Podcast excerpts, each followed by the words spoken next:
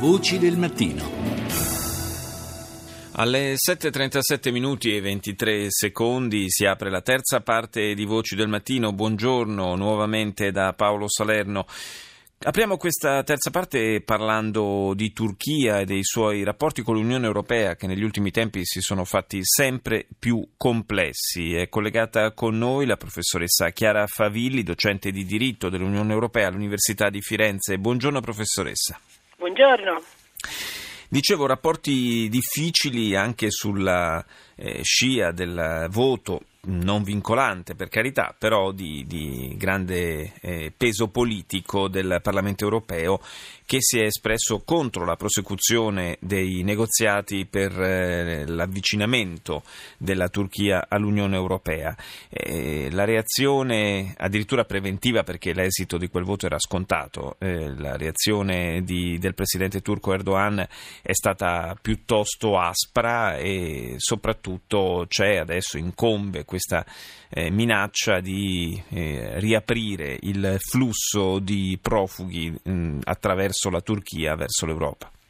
Sì, esattamente come lei ha descritto, la risoluzione non è una risoluzione vincolante, eh, il Parlamento europeo non ha un potere vincolante nel processo di adesione, ma lo avrebbe nel caso in cui poi l'accordo fosse concluso al momento della sua eh, entrata in vigore. Eh, il problema appunto è che questo accordo di adesione, il processo di adesione si inserisce in una fitta trama di relazioni tra l'Unione Europea e la Turchia in cui eh, la eh, gestione dei flussi migratori il contenimento dei flussi migratori da parte della Turchia verso l'Unione Europea è diventata eh, preminente.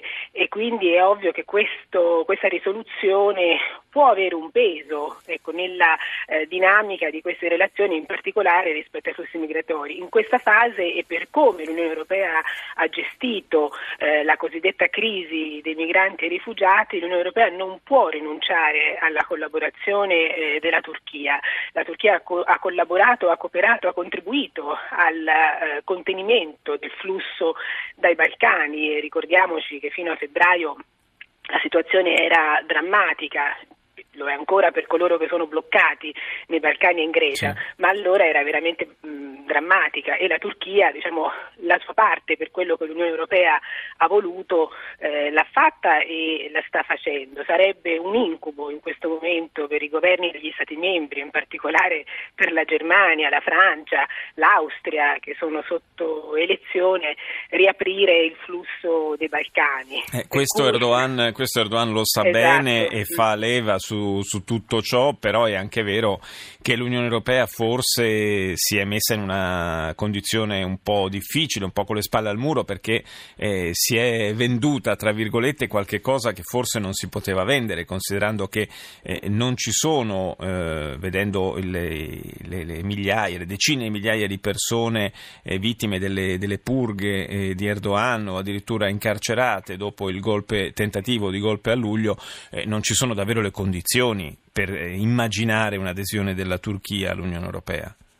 Esattamente così, non ci sono le condizioni e rispetto al 2005 quando eh, il, negoziato è stato aperto le condizioni appunto sono peggiorate drasticamente a partire da quest'estate appunto con la reazione eh, del governo turco. Aggiungo che eh, forse l'obiettivo del Parlamento europeo era eh, ribadire eh, la propria contrarietà alla conclusione dell'accordo sulla liberalizzazione dei visti che invece rispetto a quello sull'adesione molti, avrebbe molte più chance diciamo, mm. di essere eh, approvato e che invece ecco, anche quello non, è in una fase di stallo e quello è forse quello che più di tutti la Turchia vorrebbe concludere e quello che più di tutti anche i cittadini turchi vorrebbero che la Turchia concludesse in cambio dell'accoglienza dei siriani, dei cittadini siriani che in questo momento sono in Turchia. Quindi forse la partita vera si gioca proprio sull'accordo sulla liberalizzazione dei visti, visto quanto eh, è lontana la prospettiva certo. eh, dell'adesione e su quello il Parlamento europeo invece può giocare un ruolo molto più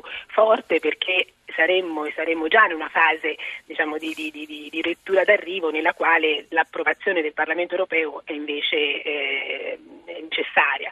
Domani ci sarà il ministro turco a, a Bruxelles, avrà un incontro con il commissario dell'Unione Europea Avramopoulos e credo che questo sarà un incontro fondamentale, ma mi pare insomma, che la Commissione Europea e i governi degli Stati membri non abbiano alcuna intenzione di congelare né il negoziato di adesione sì. né quello sulla liberalizzazione dei visti.